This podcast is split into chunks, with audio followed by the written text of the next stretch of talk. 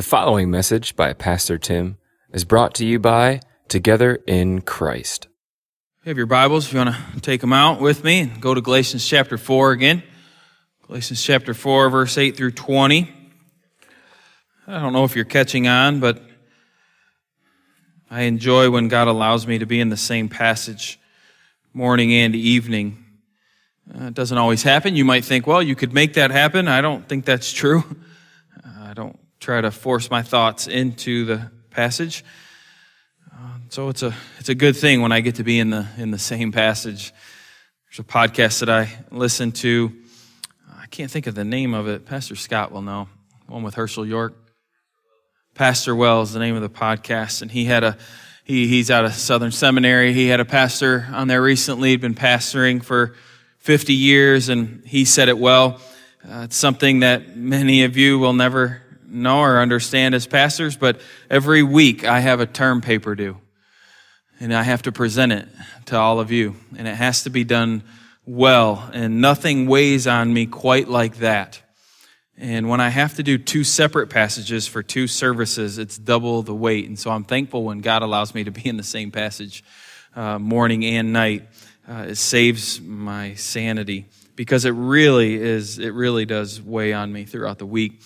Uh, wanting to have a good sermon uh, and an accurate sermon as well.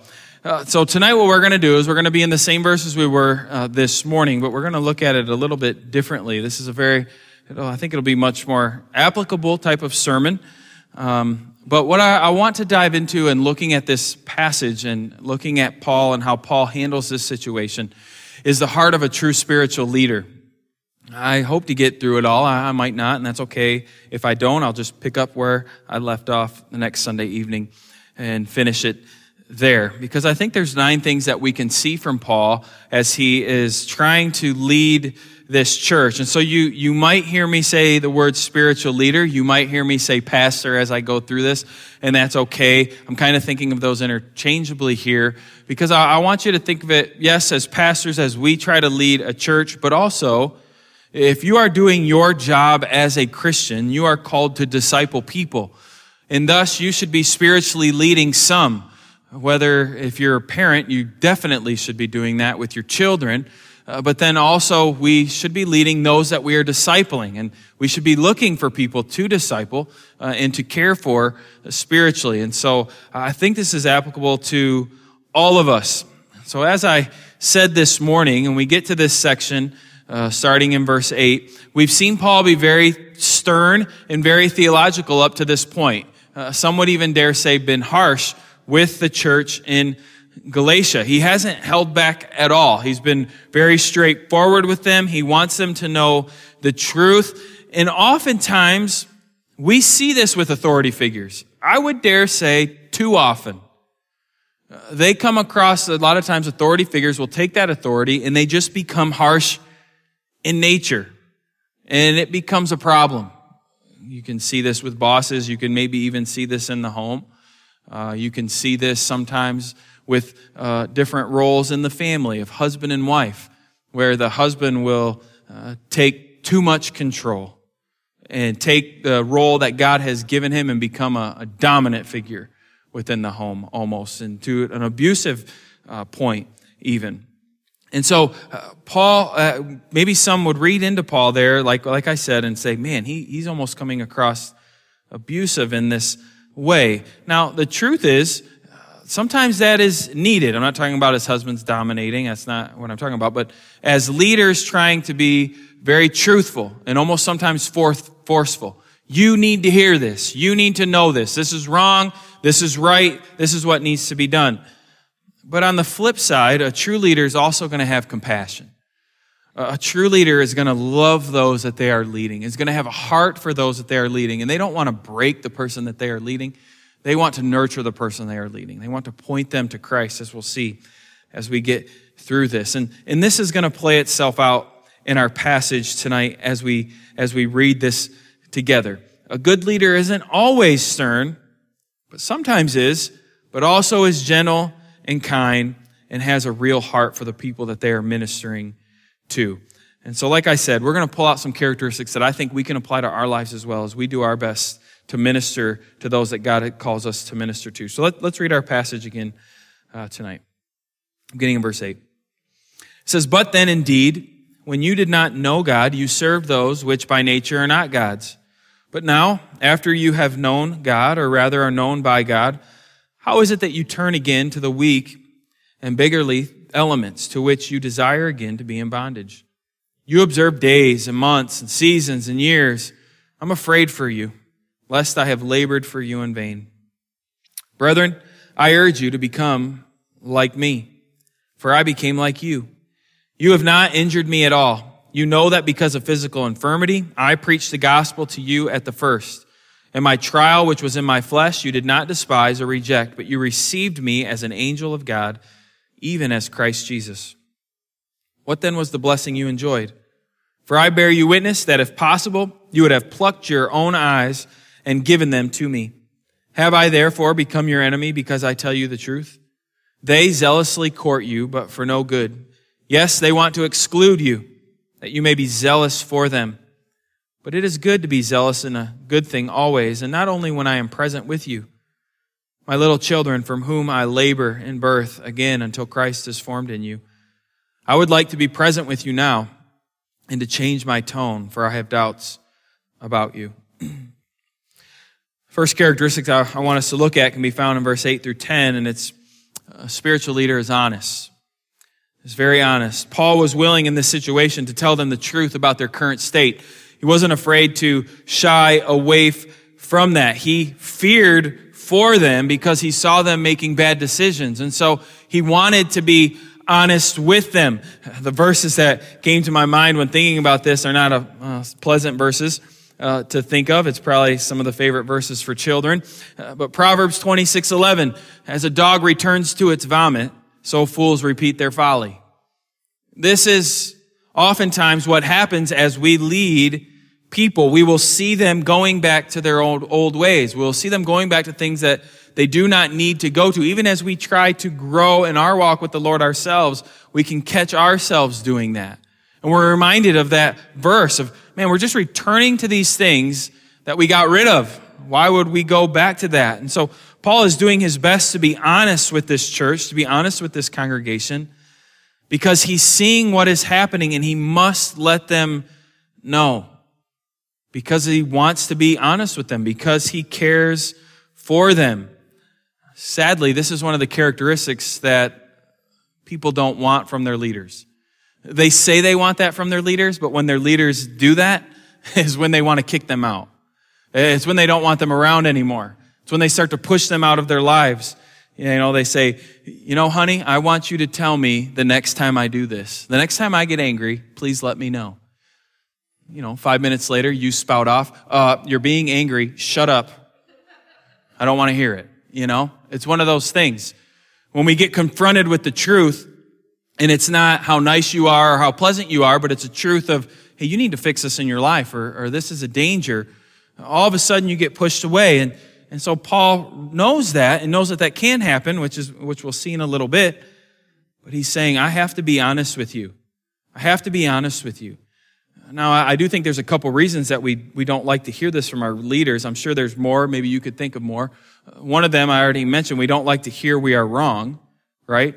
But the other thing is a lot of times when we look to leaders, when we look at pastors, when we look, we, we see their faults too. And so when they start to be honest to us about our faults, we instantly see their faults. And it's kind of this thing of, who are you? You're not perfect. Don't get on me for not being perfect. I've heard many, I've heard a, I've heard quite a few people actually say that's what keeps them from teaching in church. Is they say, how can I teach? I, I'm not, I, I fail in this stuff all the time. My response is always the same. Well, if that's the case, none of us teach. We have no teachers then in the church because we, we all fail. We all fall short of that. But that shouldn't stop us from being honest. And, and Paul shows this in verse eleven of why he's doing this. See, in verse eleven, I'm afraid for you, lest I have labored for you in vain. I think the second characteristic here that Paul shows us is he has concern. A spiritual leader has honest concern and care for the people that he is ministering to. Paul had a genuine fear for this church, and, in the fact that they were falling back into this legalistic lifestyle that we talked about uh, this morning, this lifestyle that only damns. It doesn't give life. It doesn't give hope. It doesn't give peace. All it does is hurt and destroy. And so Paul has a great concern for them as their pastor, saying, I don't want this for you. I need to be honest with you because I'm concerned for your well-being. I, I'm concerned about what's going to happen here. He's not, he's not trying to lord his perfection over them. He's not treating it like that whatsoever. He really has a compassionate concern. It's hard sometimes for people to see that, and it hurts really bad, and we'll get to this more when people question that from you as a leader. But I don't think you need to lead somebody if you don't really care for them. If you don't really have a concern for who they are and their and their well-being, and you're like, well, here's the honest truth. If you keep walking, you're going to die. Oh, you're going to keep walking? Whatever, I don't care. No, we you can't be like that and be a good leader, a good spiritual leader. And so you are honest, you have concern. And we see then in verse twelve, look what it says. Brethren, I urge you to become like me, for I became like you. Paul lived as an example. He lived it as an example. So again, he's not lording his perfection over them, because then he says, look, it, I, I became one of you. I lived alongside of you. You guys saw me. He lived the life that he was calling them to. This morning, we saw what Paul meant in this verse. I, I hope that you remember what we talked about. Paul put himself out on the line here by saying, be like me. This isn't a statement that uh, we would say lightly. Hey, watch what I do and replicate it. That's probably not always the smartest thing for us to say, because having people watch you is a very daunting task. Always having the microscope on you can be a scary thing. Uh, you think about when you finally realize for the first time that your kids actually listen and pay attention to what mom and dad says. You think, you've been hearing that all this time? You knew what that T V show meant? You've, I didn't think you understood what that meant yet. And so I thought it was safe to watch this show with you in the room, but you obviously now know what it meant. And then all of a sudden, everything in you gets a little tight, and you're like, ooh, I've got to button it up now. Or I have to pay attention because these little ones are watching me. They're, they're paying attention to what I say and to what I do. And in fact, they're replicating it. And that's a scary thing to think about. But Paul, being a good leader, was willing to say, I'm letting you in. I am going to be an example. You're going to see my successes, but you're also going to see my hurts. You're going to see my struggles. You're going to see my failures. There was no way for Paul to hide this. I mean, and he even mentions it. You know, he was sick and all these different things. And so they saw him at some of his worst. But Paul says, be like me. Watch my life. Because as I try to live for the Lord, you try to live for the Lord as well. Too often leaders try to stay distant, I think, from those that they lead. And, and this is, I think, for a couple reasons. It's, it's to be shielded in a couple ways. They they do this to protect themselves, but they also do this to protect the people that they lead. And let me let me explain a, a little bit a little bit what I what I mean by that. Um, when when I got voted in to be the the pastor here, I had some in my life that I was close to, and they would say, you know, what do I need? What what do you need for me now? And this dude, what what do you need for me now? And different people asked me this, and and there were there were some that I said, I just want you to be a friend. Well, what does that mean? And I would say, I think it's a hard job to be the friend of the pastor. Do you think you can handle that? To be my friend, not, not, uh, you know, not my, not my boss, not, a, not even a fellow worker for the Lord. I want you to be my friend, somebody I can laugh with, someone I can be honest with, someone that I can share. Man, this stinks. Man, I'm so angry at them right now. Whatever it may be. And a lot of times when you say that to somebody, they take it kind of flippantly, like, yeah, sure, no problem. And it's, no, can you handle it? Because you're going to see me at times that you don't want to see me. You're going to hear me say things at times, being my friend, that you're going to say, pastors shouldn't think that way. Pastors shouldn't act like that. Just know that that's coming and still promise that you will love me. Still promise that you will care about me, and still see me. And so oftentimes what pastors will do, what spiritual leaders will do, is they will shield themselves in a way that says, I just won't have any close friends because I'm going to protect myself from being hurt, and I'm going to protect those around me um, from them being hurt when they see me fail. Because we want to see our pastor on stage as perfect. And everybody will say, no, that's not true, but it's one hundred percent true. Because as soon as you see your pastor doing something wrong, as soon as you catch a glimpse of maybe something his family is doing on Facebook or whatever the case might be, you instantly get angry. You will instantly get upset. And again, I'm not throwing things. I'm saying that's just how we are. It's just what we expect from our leaders. And so oftentimes, instead of being an example, we shield ourselves away. But the fact is, leaders must lead by example. They must be willing to jump in there, to practice the things that we are called to. Be willing to be vulnerable. Be willing to be open. And the fact of the matter is, sometimes when people see your vulnerabilities, they are going to shy away. They are going to struggle with that. But you have to let that happen. You have to walk them through that. You have to love them through those situations. I mean, Jesus himself clearly did this. He was an example. He never failed, right? He never sinned. He didn't have that, but he was right there with them, showing them what it meant to serve, showing them what it meant to follow him. And we must do the same thing as leaders, is be an example to those with us. And that's what Paul is, is talking about in verse twelve. Be like me, saying, I'm willing to be this example. The other thing that we see in verse twelve is we understand um, verse twelve, where he says, for I became like you. I think this is a very important point, and I hope we take it to heart. But a good leader is teachable, is teachable, is willing to learn. Paul, in this situation, was willing to learn cultures and places in order to be like those he was witnessing to. We read this this morning, First Corinthians chapter nine, verse nineteen through twenty-three, where Paul says, I've become all things to all men. To the Jew, I became like a Jew. Not that I was hindered by the law, but I did it for their sake. To the Gentile, I became like a, a Gentile. Not that I didn't care about the law or the things of the law, but I, I became a Gentile for their sake. To the weak, I've become weak. The poor, poor. He even would go to the top of the academic world, and to them, let's talk.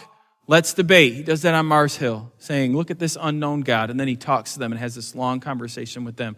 Paul would become what he needed to become in order to be able to share the gospel. And now listen, this takes time. This takes effort. But in a leader, it shows a fantastic amount of humility, a great amount of humility. One of the areas in my life where I really strive to do this, and maybe I've mentioned this before, I, I just don't remember it, is um, with hunting. I never cared the least about hunting. Didn't want to have anything to do with it. I said, this is the dumbest thing in the world. You're going to get up early in the morning and go sit in a tree. You're not going to see anything, and you're going to come home. Why would you do that? You're going to be cold? That's, that just sounded ridiculous to me. The absolute only reason that became part of my life was to have a better relationship with my father-in-law and my brother-in-law. The only reason that ever happened. I got a gun for Christmas. What am I going to do with this thing? It wasn't even a fun gun. It was a black powder gun. Like, I can't, I can't even shoot this a bunch. It's a lot of work. So it sits in a closet for years on end. But then it was like, well, I want to have a better relationship with them. And so they obviously love this. Let's, let's see how it goes. And so start to learn about it, start to want to do it well, start to open up time to, to be able to go and to do that. Now, it ended up I enjoy it, and I, I like doing it now, but what I'm saying is it, it took effort and it took time, and the end goal was I want to have a better relationship with them.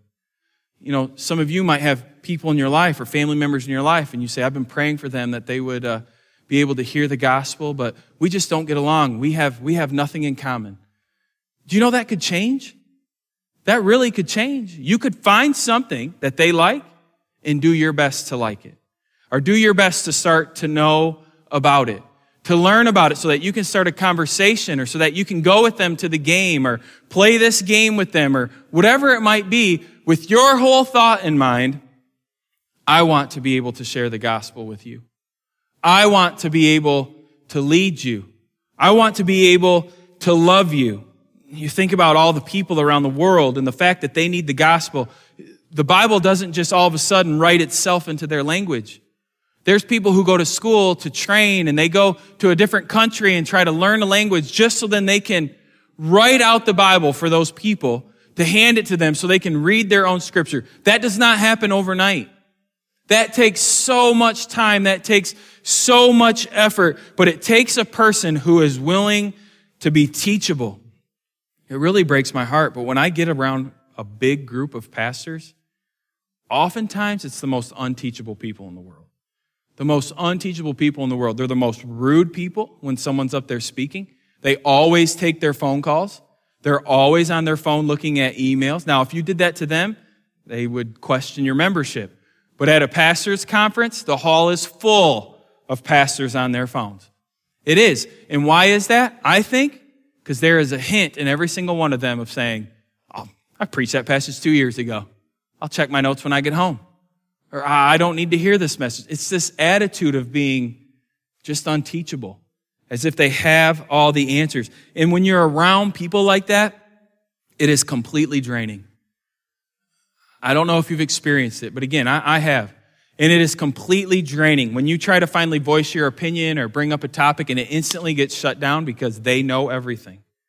No, you do no, don't even talk. Why are you saying anything? We have the answers here. It's not unifying. It's not God glorifying.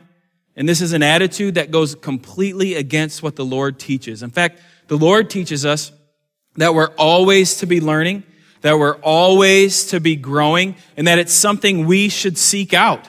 In Second Peter chapter three, verse fourteen to eighteen, listen as I read this. It says, therefore, beloved, since you are waiting for these, be diligent to be found by him without spot or blemish and at peace. And count the patience of our Lord as salvation, just as our beloved brother Paul also wrote to you according to the wisdom given him. As he does in all his letters, when he speaks in them of these matters, there are some things in them that are hard to understand. This is Paul, this is Peter talking about Paul. Like, and when Paul writes, it can be hard to understand, right? He says, which the ignorant and the unstable twist to their own destruction as they do the other scriptures. This is what Peter says to his church. You therefore, beloved, knowing this beforehand, take care that you are not carried away with the error of lawless people and lose your own stability, but grow in the grace and knowledge of our Lord and Savior Jesus Christ. To him be the glory both now and to the day of eternity. Amen. We must be people willing to learn and always learning. One of the um things that I've had to learn to do, I feel, to grow as a pastor, to grow as a leader, is I've had to learn to read. You say, you should have learned that in second grade. I understand. But I mean learn to enjoy reading and learn to read to where I'm being filled and to where I'm growing and to where I'm being challenged and being forced to learn more and more and more. And sadly, a lot of Christians do not do this. They They get saved, and then they're like the church that was written in Hebrews, when the writer of Hebrews would say, I would love to teach you these things, but I can't because you won't understand them, because you guys barely understand the elementary principles here. As Christians, we should have a desire to learn more and more and more, and that isn't going to be done unless we're reading, unless we're striving, unless we're being taught. And so we have to seek after that. And Paul says here that he was teachable because he would learn the culture. He would do his best so that he could then go and to share the gospel with these people. Verses thirteen to fifteen, we see that Paul was always willing to share God's word, no matter what was happening in his life. No matter where Paul was going, that was his focus, was I'm going to share the gospel with the people that I come into contact with. Even in trials, even in, in hardships, he still preached God's word. I mean, here we see in sickness, but I think this is kind of interesting. If you look in Acts chapter fourteen, I think it's Acts thirteen and Acts fourteen, uh, describes Paul's missionary journey to Galatia. And when you get to Acts fourteen, verse nineteen through twenty-three, I want you to hear what Paul faced uh, here in Lystra, which is part of Galatia. It says, but Jews came from Antioch and Iconium, and having persuaded the crowds, they stoned Paul and dragged him out of the city, supposing that he was dead. But when the disciples gathered about him, he rose up and entered the city, and on the next day he went on with Barnabas to Derbe. When they had preached the gospel to that city and had made many disciples, they returned to Lystra and to Iconium and to Antioch, strengthening the souls of the disciples, encouraging them to continue in the faith, and saying that through many tribulations we must enter the kingdom of God. And when they had appointed elders for them in every church with prayer and fasting, they committed them to the Lord in whom they had believed. So Paul is in Galatia, establishing churches, the churches that he's writing to. And what happens to him? He is stoned to death. He looks so bad that as people crowd around him this close, they look at him and say, yeah, he's dead. We're done. Let's walk away. And so they go away. And then people come out to see Paul, other Christians, and Paul, I would say, miraculously pops up, probably not like a spring chicken, not all excited, like, let's go, I feel great. No, he gets up, probably very slowly, just now, near death, goes into the next town, preaches the gospel again. And God, by his grace, saves souls. And then Paul, in what I would say is complete ignorance, instead of going to the next town, does a one eighty and goes back to the town that stoned him to encourage the church there. Now, for those people who would look at Paul and say, man, he is a jerk who has no compassion, I would have to challenge them to read this passage, because I don't know if I could do that. If I got stoned in Monroe and then I went down to somewhere in Ohio and had great success there and the Lord was blessing, do you know where I wouldn't go back? Monroe.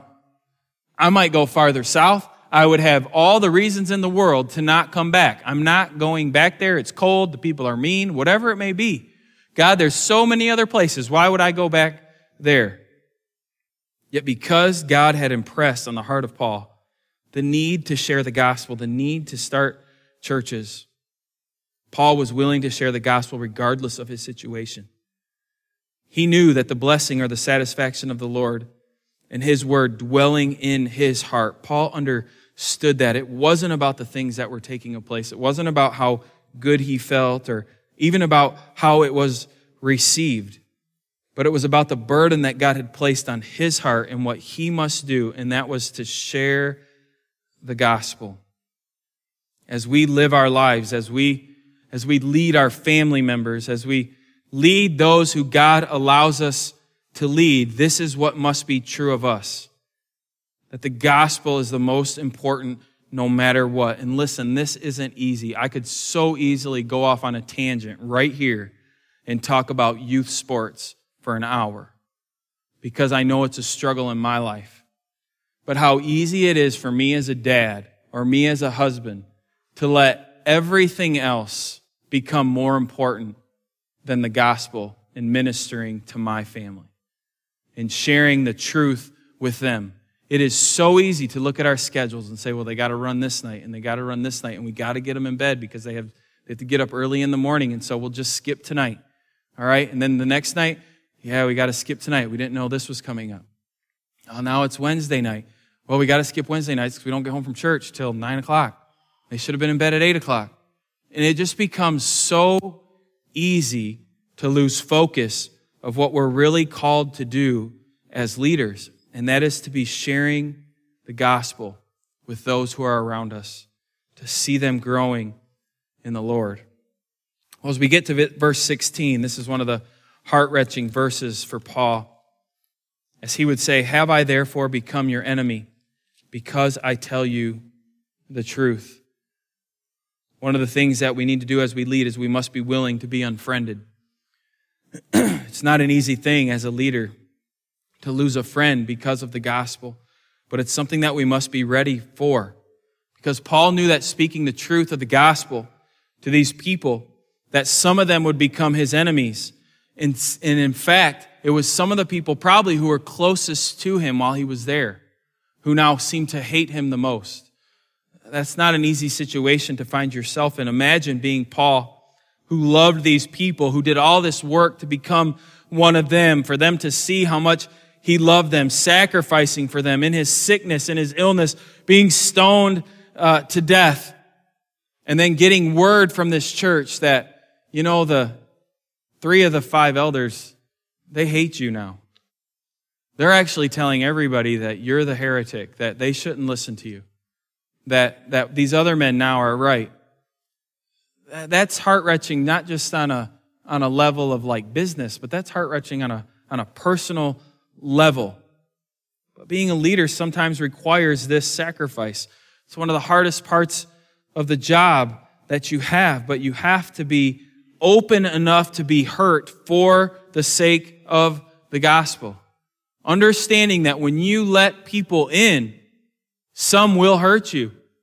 They are going to hurt you. I was listening recently uh, of missionaries who let people into their homes. And then they would tell stories. Yeah, I've had so many people steal my stuff. I would have sleepless nights worrying because my kids are in the room down the hall that they're going to go do something to my children, right? This and this. And like they had all these different stories. And in the end, well, what do we do this for? We do this for the sake of the gospel. They need to hear the gospel. These people are hurting. They're homeless. We let them in. We're trying to do what God has called us to do. And if it means us getting hurt, then so be it. If we can win one to the Lord. Man, if you had a church full of people who had that mentality, you would outgrow your church really, really quickly. I want to read for you Romans eight seventeen. This came to my mind as thinking about this section. Romans eight seventeen gives us a promise. It says, and if children, then heirs, heirs of God and fellow heirs with Christ. And then the section we don't like to think about. Provided we suffer with him in order that way that we may also be glorified with him. I really think the fact of the matter for us of where we are at in our society now is not many of us are going to face stoning. Not many of us are going to face lashings.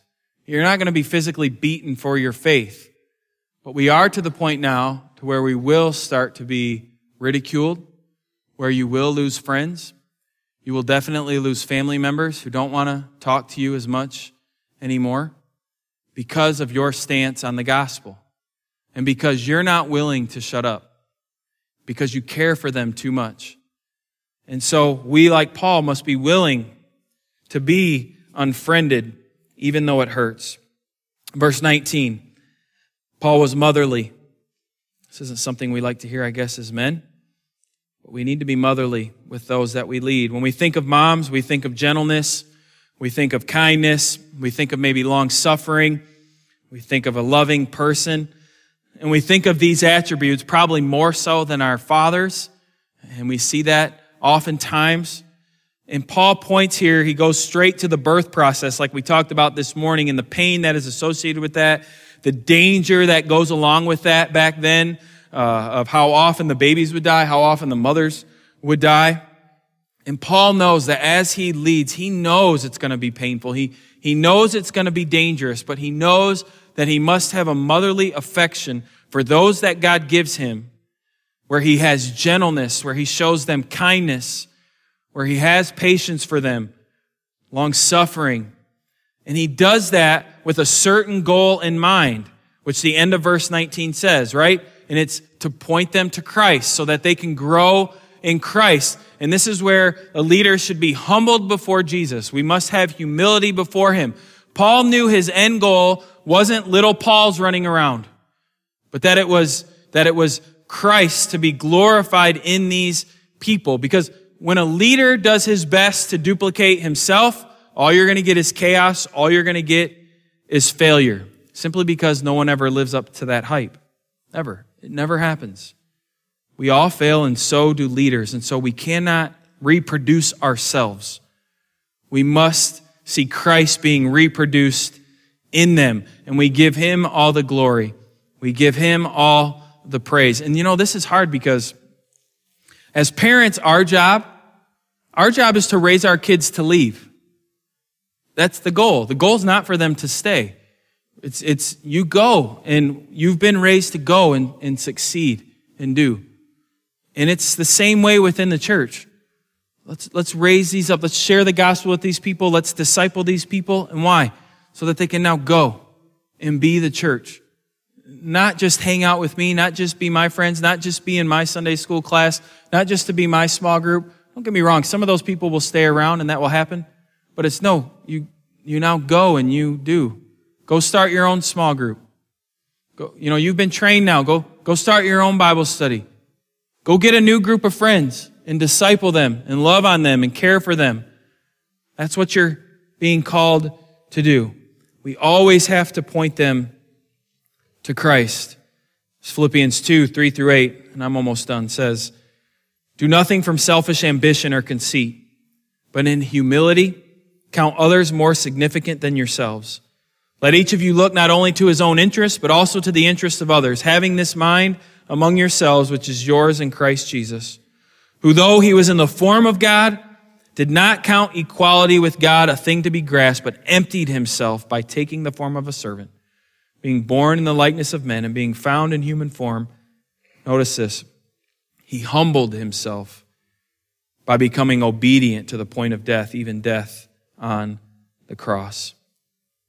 We must be humbled before Jesus, just like Jesus, the Son, was humbled before God, the Father, being willing to empty ourselves so that we can see Christ being grown in those that God has given us. And then verse twenty is steadfast. The leader is steadfast. In verse twenty, Paul says, I would like to be present with you now and to change my tone, for I have doubts about you. What we see here is Paul wanting to be with these people because he knows the limitations of a letter. And he's saying, I want to be with you because I want you to hear my voice. I want you to hear my tone. I want you to hear my man or see my mannerisms. And I want you to see my caring. He wants to be with them so that he can talk with them. He wants to work hard so that they can come to see Christ growing in their lives again instead of falling back into their legalistic ways. Paul is struggling with all that is going on in the church, and he wants them to see him personally. You know, I think, I think too often, we give up on people. And Paul's not willing to give up on this church, even though he could write them off. Even though he could say, I'm not going back there. They tried to kill me once. I'm not going back there. It's not happening. He wasn't willing to give up on them. He says, I, I want to come back to you. I, I want to speak with you. And we have to have that same attitude. Some of you have family members you've been praying for for years. I want to encourage you not to give up on them. Be steadfast in sharing the gospel with them. As long as God allows you to have a relationship with them, continue to share the gospel with them. Continue to pray for them. Continue to think of ways that you can grow in your relationship with them so that you can introduce them to the Lord even more. It's a long haul with most people. This is one of the reasons I'm not a big fan of the of door-to-door evangelism. I'm not a big fan of like, hey, let's all go to the mall. We're just going to tap people on the shoulder and ask them if they know Jesus. That's not, that's not a, I'm not a huge fan of that. I guess God can use that sometimes. But most of the times it happens in relationships. And it takes a long time. It's over a, a long period of time. And so as God gives us opportunities to be spiritual leaders in people's lives, we have to understand that it is a long process. Even once they come to know the Lord, because these are, these are the people that I interact with the most are Christians. Being a pastor, I interact with Christians all the time. And it's very frustrating having someone come to you and say, Pastor, I've been a Christian for forty years. Well, amen, great. And you start to talk to them and you realize, I know people who've been Christians for three months and they know way more than you. They know way more what it means to be a Christian than you. You've been married, you've been, you've been a Christian forty years. I'm, I don't tell them this, but I'm thinking, you've wasted forty years, it seems like. You've done no growing. There's no changing. There, nothing. You're, you're not doing anything. And man, that's heartbreaking. But we have to remember that it's a, a long haul process that we must stick with to encourage them, to equip them, to pray with them, to lead by example, and pray that God would work in their lives. Well, I know that was a little longer than I wanted to do, but I wanted to get through all the points. And so I trust that the Lord will uh, use his word in your heart. I hope that if you're not leading somebody spiritually now, that you will. That's something that we are called to do, each and every one of us, is to disciple somebody, to pray with somebody. And you say, well, I don't know what that looks like. It could be as easy as this. Just finding that person and maybe having a time of prayer with them once a week. It could start right there. Just encouraging them, just maybe shooting texts to them. Hey, just thinking about you today. Just want you to know I'm praying for you. It can start right there. Then maybe reading some scripture together with that person. It might be awkward. You might fumble through some things. That is absolutely okay. But the worst thing to do is to not start. The worst thing to do is to not do it. And so I want to encourage you to be a spiritual leader in somebody's life and then pray and ask God to help you in that process. Let's bow together. Let's pray, and then we'll be dismissed. They should be out of choir here shortly. God, I, I do thank you again for your word. God, I thank you for the privileges that you give us in being able to minister in people's lives. God, I ask that you would help us as spiritual leaders. God, I think about our pastoral staff. I, I think about our Sunday school teachers. Um, I think about our Bible study leaders. I think about all these different people in our church who are leading these different ministries. God, I ask that you would help us to be like Paul was here, to be an example to people, to point people to Christ. God, uh, help us to be honest and speak truthful, but to also have the love like a mother does for a child. And God, not to lord anything over them, but to just walk alongside of them. Because God, we want to see Christ formed in the lives of the people here at this church. And so help us to do that the best that we can. God, uh, help us to be steadfast. Help us to be long-suffering. God, give us patience that only the Holy Spirit could, could give us, because God, you know our frailties, you know how we fall in those areas. And so God, I just pray that you would strengthen us, God, that we would be disciple makers. God, that there's people in our lives who need to hear the gospel because they've never experienced your grace. And so God, help us to share the gospel with them. God, there's people in our lives who have been saved by your grace, but they need to grow. So help us to point them to you and to see growth in their life. And God, even in our own lives, I pray that you would help us to be disciplined as leaders, uh, to focus on the things that you would have us focus on. And God, to be humble before you, to be willing to follow Jesus and empty ourselves for your sake each and every day, even though it might be make us vulnerable. But still to be willing to do that because of the love that you've had for us. God, I thank you for giving us this time tonight. Be with us as we leave here tonight. Uh, watch over us, and again, help us to be light in a dark world, we ask in Jesus' name. Amen. You have been listening to a message by Pastor Tim from Together in Christ. This content has been provided to you by Monroe Missionary Baptist Church. For more information, visit us online at m m b c online dot org.